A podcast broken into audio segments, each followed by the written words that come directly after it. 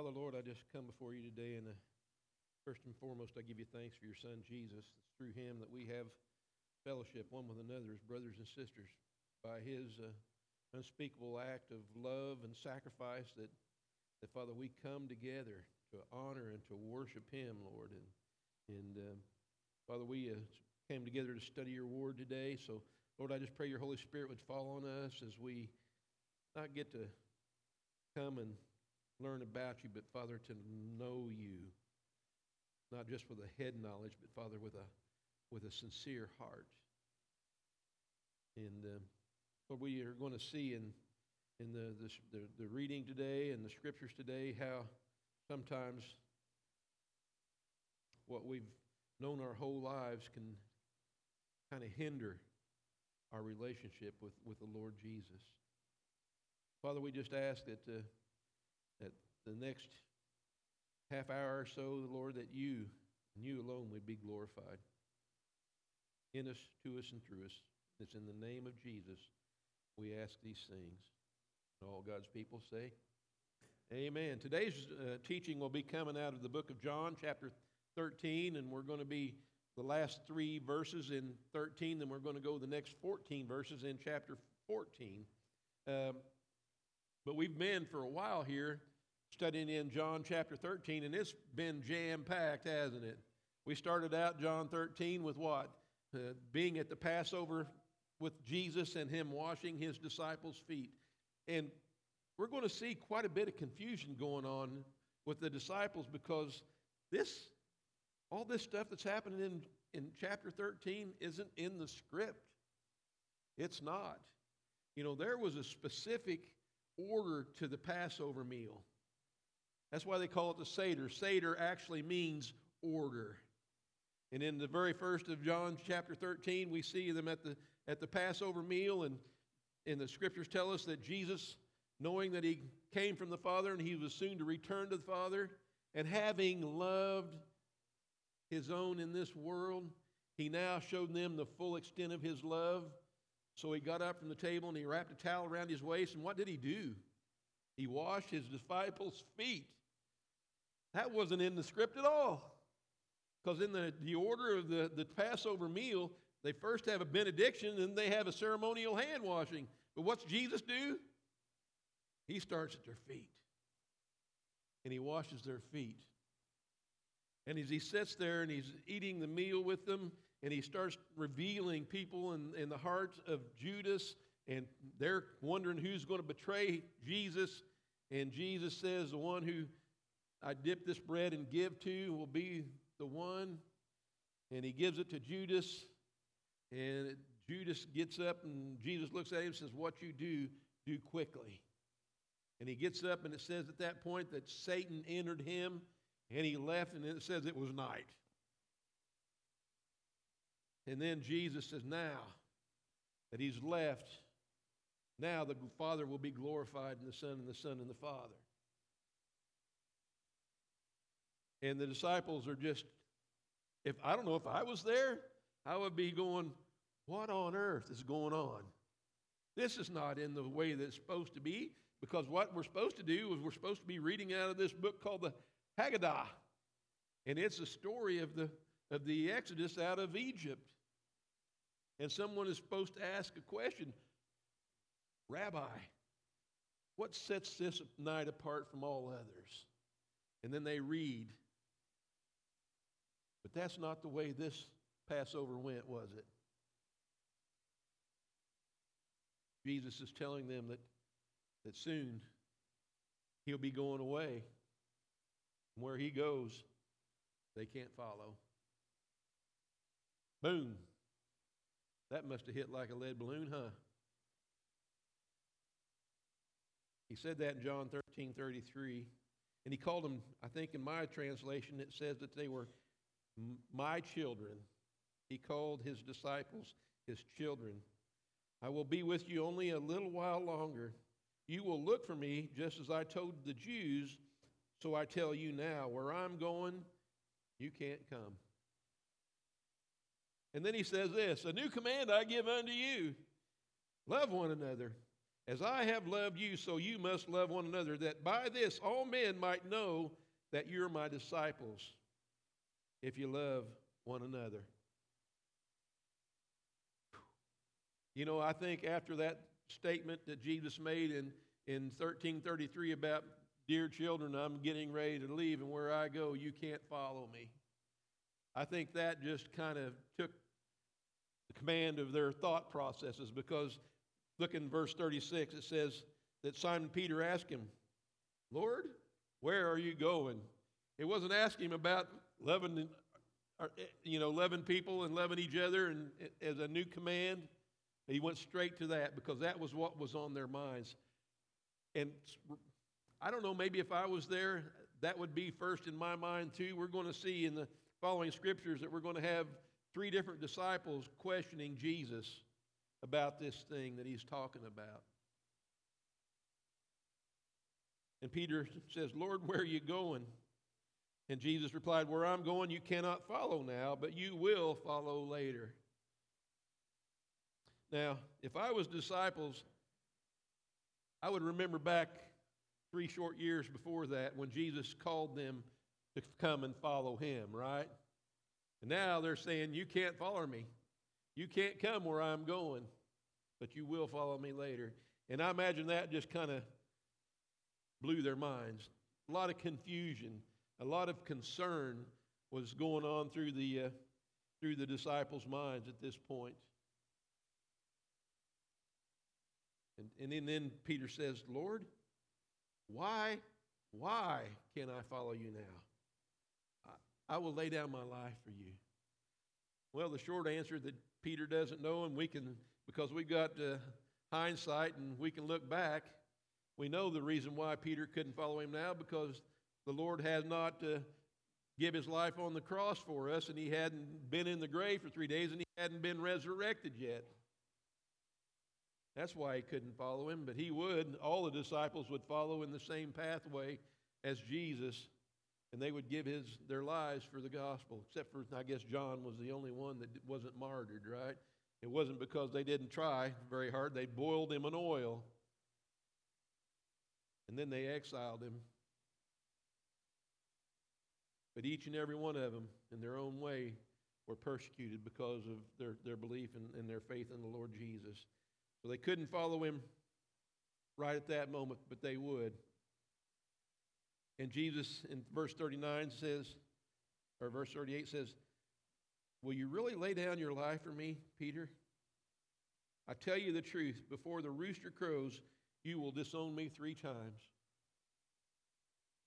You know, when we look back at Peter's life, and Peter, without a doubt, he loved the Lord with every fiber of his being. He, he desperately and, and, and in his heart, he had believed that, that truly he would lay down his life for the Lord. He would follow him even unto death. You know, the scriptures say what? the flesh is, is willing, or how's it go? The, the, the flesh is willing, but the spirit's weak. You know, he knew that he would wanted to follow Jesus. He had a desire to follow Jesus no matter what, even to the, to the grave, even to death. And he, he said that. But in reality, being Jesus, being all knowing God, knew Peter's, Peter's capacity for, for doing what he said. And he says this I tell you the truth, before the rooster crows, you will disown me three times. Before the rooster crows, you will disown me for three times. You know, his, I guess when danger comes, in, in the training that I received, we have uh, two responses it's either fight or flight. You've heard of that before, right? Well, Peter's response was what? He took flight and he denied, to save his own hide, he denied Jesus three times. And uh, if you read scripture in the other gospels, talks about, you know, Jesus and the third time that he says, I never knew the man. And he heard that rooster crow. And he turned and he saw Jesus looking straight at him. And he knew. And he knew that Jesus knew his heart and what he would do. And he ran away bitterly weeping and crying, right? We know that he's going to get reinstated soon, aren't we? Don't we? But then, after Jesus let the, the wind out of Peter's sails, he comes back to offer them comfort. In verse uh, chapter 14, 14, verse 1, it says, Do not let your hearts be troubled. Trust in God. Trust also in me. And he goes on to say, In my Father's house are many rooms, and if it weren't so, I would have told you. I'm going there to prepare a place for you. And if I go and prepare a place for you, I will come back and take you to be with me, so that you may also be where I am. You know the way to the place that I'm going. So he knew that the disciples were confused and concerned about what he had spoken about. They couldn't go where he was going, but they would follow him later. He said, Don't let your hearts be troubled. Because so many times our human mindset is, is just the here and now, isn't it? But, brothers and sisters, we're built for eternity. We're built to be with Jesus.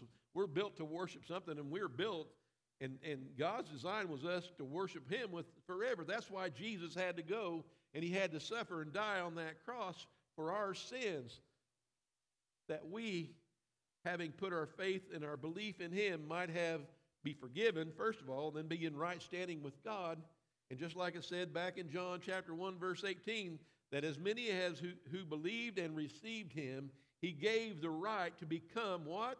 The children of god. We're god's own if we put our faith and our trust in him. So don't let your hearts be troubled. Don't worry about this life because you're built for eternity amen? And he goes in, and, and you have to understand the Jewish mindset here. When, they start, when he starts talking about his father's house and, and many rooms, we're getting an illustration. Jesus is giving an illustration of the Jewish uh, wedding and marriage. In, in, in the Jewish culture, when a, when a bridegroom got married, the, the custom was that they took the, groom, the bride the new wife home, and, and the father would have prepared a, a new room. He built on a new room to the house. And that's where the, the new newlywed couple would reside. So we see this picture of Jesus, the bridegroom, going away to prepare a, a room in the Father's house, and he's coming back for his bride. He's coming back for us. Isn't that a beautiful picture? He's coming back for us. And he says, I will come back and I'll take you to be with me so that you may be where I am. And you know the way to the place that I'm going. And then Thomas has questions. He says, Lord, we don't know where you're going, so how can we know the way? well, you know, there's a lot of false teachers and a lot of, of false religions that claim another way to get to heaven, right? But Jesus, and I, I, I think right here, I, I feel in my own spirit that this disappointed Jesus a little bit. I feel like there was disappointment and discouragement in Jesus' heart when he had to explain to Thomas. And in verse 6, he says, Jesus answered, I am the way, the truth, and the life. No one comes to the Father except through me. If you really knew me, you would know my Father as well. From now on, you do know him and have seen him. Jesus is the only way to heaven. He is the truth, and He is the life. He's telling His disciples, I am in the Father, and the Father is in me. You've seen the Father because you've seen me. Then Philip says this Show us the Father, and that will be enough for us. Been walking with Jesus for three years. Show us the Father, and that will be enough. And Jesus answers, Don't you know me, Philip, even after I've been among you such a long time? Anyone who has seen the Father has seen, or has seen me, has seen the Father. How can you say, Show the, us the Father? Don't you believe that I am in the Father and the Father is in me? The words I say to you are not just my own, rather, it is the Father living in me, is doing his work. Believe me when I say that I am in the Father and the Father is in me, or at least believe in the evidence of the miracles themselves. So, first we see Jesus, and he's wanting them to put their trust in him. Trust in Jesus, the person. And then he comes and he tells them that he's going away to prepare a place for them in his Father's house. And he will come back. And he's saying, Trust in the promise of my return. And now, when it comes to Philip, he's saying, Philip, trust in the works and the miracles you've seen me perform. And this word that Thomas is using here for the word show, it's a verb, and it's the same verb that you see back in Exodus 33, verse 18, when Jesus, or when, when Moses asked God that, that to let him see his glory. And I don't know if you guys remember the story, but nobody can look on the face of God and live. So God said, That would be too much for you. So I'm going to put you in the cleft of this rock over here, and I'm going to put my hand over you, and I will pass by, and I won't let you see my face, but I'll let you see my back. Remember? That same verb show is used in Exodus 33 as it's used right here in John 14. Because what Moses saw is what Thomas saw. The Father in, in Jesus and Jesus in the Father. He is the God, the triune God. The God the Father, God the Son. And soon, in the book of Acts, we're going to learn, and we have learned, that He's the God, the Holy Spirit. He's coming. But that promise is coming yet, too. So we see that that, that Thomas is wanting to see the Father, and that'd be enough for him. Well, he has seen the Father. He's seen Jesus, who is in the Father.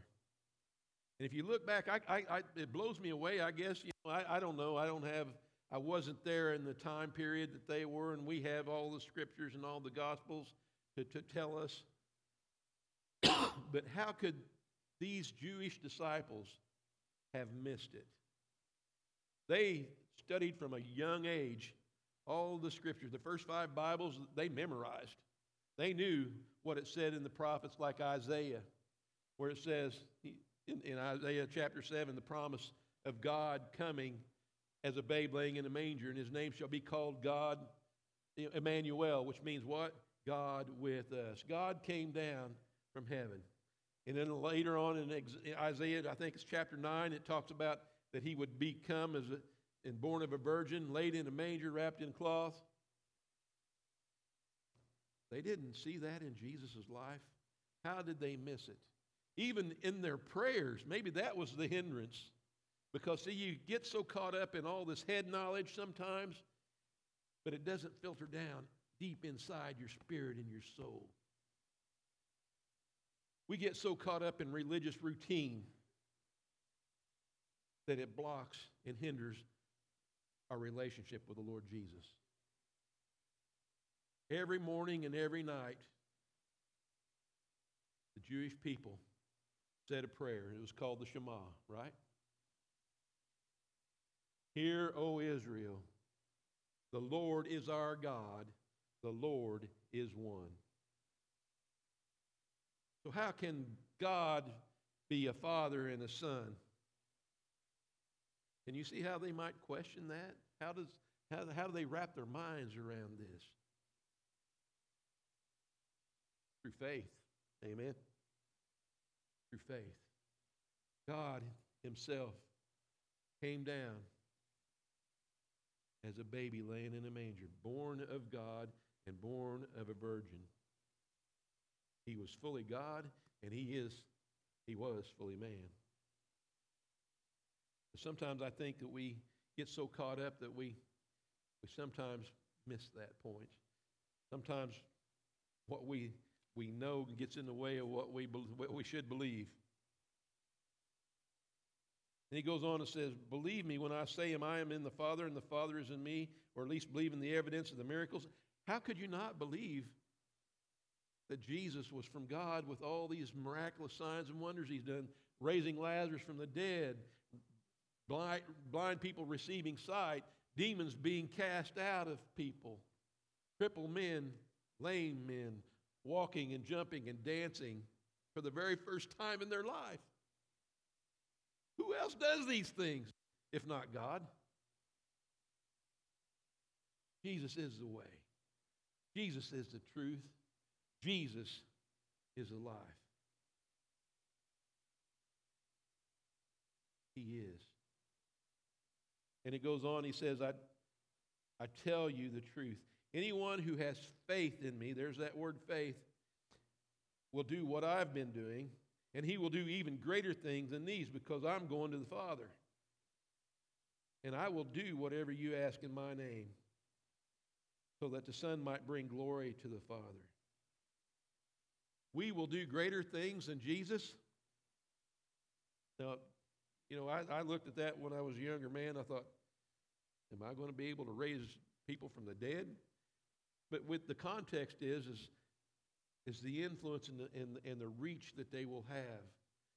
You know, Jesus in his ministry, it was kind of limited as a regional area, and, and, and he didn't get very far out of, the, of, of Israel and, and Samaria.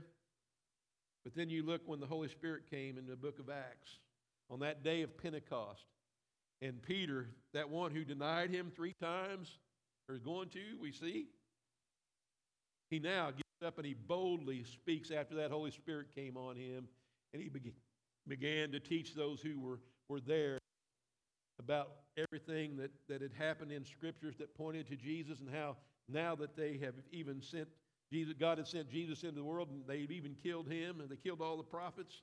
And it says that they were cut to their core, their heart. And they said, Brothers, what must we do then to be saved? And, and Peter proclaimed, Repent and be baptized in the name of Jesus, every one of you. 3,000 people that day. 3,000, I'm sorry, 3,000 men. Doesn't say how many women and children were there, but 3,000 men and were, were baptized into Jesus' name that day. And now, if you look at the great revivals that have happened throughout the centuries, thousands and thousands and thousands and thousands and millions of people have come to know Jesus because of the, the work of the Holy Spirit in people's lives. You're going to do greater things. And I want you to know something. Do not discount the Holy Spirit's power in your life to bring about faith in Jesus to some of your friends, your colleagues. I don't know, maybe there's somebody in this room that might be the next great evangelist that has leads a revival that millions of people come to know Jesus like um, Billy Graham. They might maybe there's a maybe there's a Beth Ann Graham in here. I don't know. Maybe there's a, a Bobby Graham. I don't know. Maybe somebody that has the power of the Holy Spirit in their lives will be reaching millions of people again. I believe it with all my heart. And he says, He will do greater things than these because I'm going to the Father, and I will do whatever you ask in my name, so that the Son might bring glory to the Father. You may ask me for anything in my name, and I will do it. You know, and there again, there's context to that, isn't it? We don't go asking Him for, for riches, wealth, or, or power, or treasure. We ask Him to let His will be done in our lives. He taught us how to pray. He taught us how to pray. And according to His will, and it brings glory to Him and the, or the Father, He's going to do it. He wants to see His kingdom come here on earth as in heaven. Amen. And that should be our desires too. Yeah, these disciples, they were probably really, really confused. I know if I had been there sitting in that room being raised up in a Jewish culture, I probably would have been concerned and confused as they were when Jesus says, Where I go, you can't follow me, but you will later. They didn't have the luxury of, of looking back, they just had to trust in the Lord. And that's what he wants from us. Brothers and sisters, this morning, Do you believe in Jesus a person?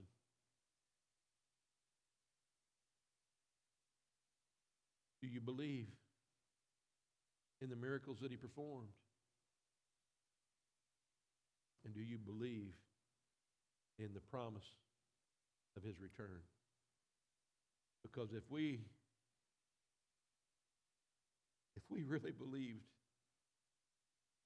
in the promise of his return, I can't speak for you, but I'm speaking for myself. Maybe I ought to be living more in more missional and intentional. Amen. Because I know that there's people out there in my circle of influence, people I talk to, that are not walking right with the Lord.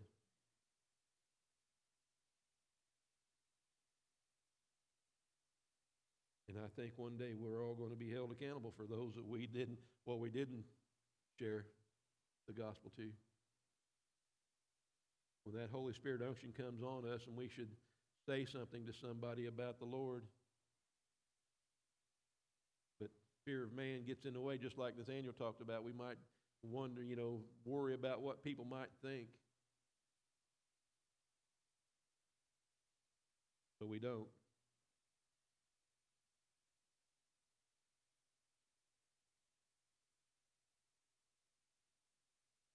God wants to use us to further his kingdom, folks. And there's probably people in this world that maybe we are the only chance they'll ever have to hear the gospel message that they might know Jesus and believe and be saved. So my I'm going to close with this, you know. My prayer is for us as a people well, to be living like tomorrow will be the last day on this earth. Would that change the way that you live? Would that change the way that you love? Would you love enough to tell the truth to somebody who's lost and dying in this world?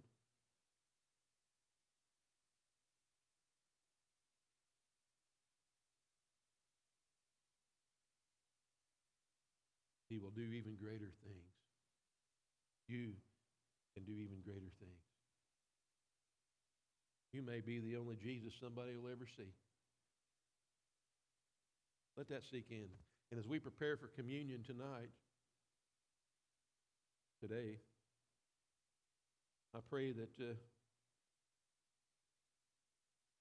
that this this act of, of love that Jesus gave us when he poured out his blood and he and he, he offered up his body for the atonement of our sins, that we might know God in a right way. That it just wouldn't become something that we do every Sunday, and it won't become routine. But when we take of this, this, this juice and this bread, that that we would take it to heart. That God sent his son, and he laid down his life for us, and he suffered the humility of the cross that we might be in right standing with Jesus, with God. That we could become children of God. No greater gift, Jesus said, has any man received except for the one who laid down his life for all of us no greater gift. So as we come to the table of grace today, I pray that you would just throw down all the barriers that have been up. That you would let the Holy Spirit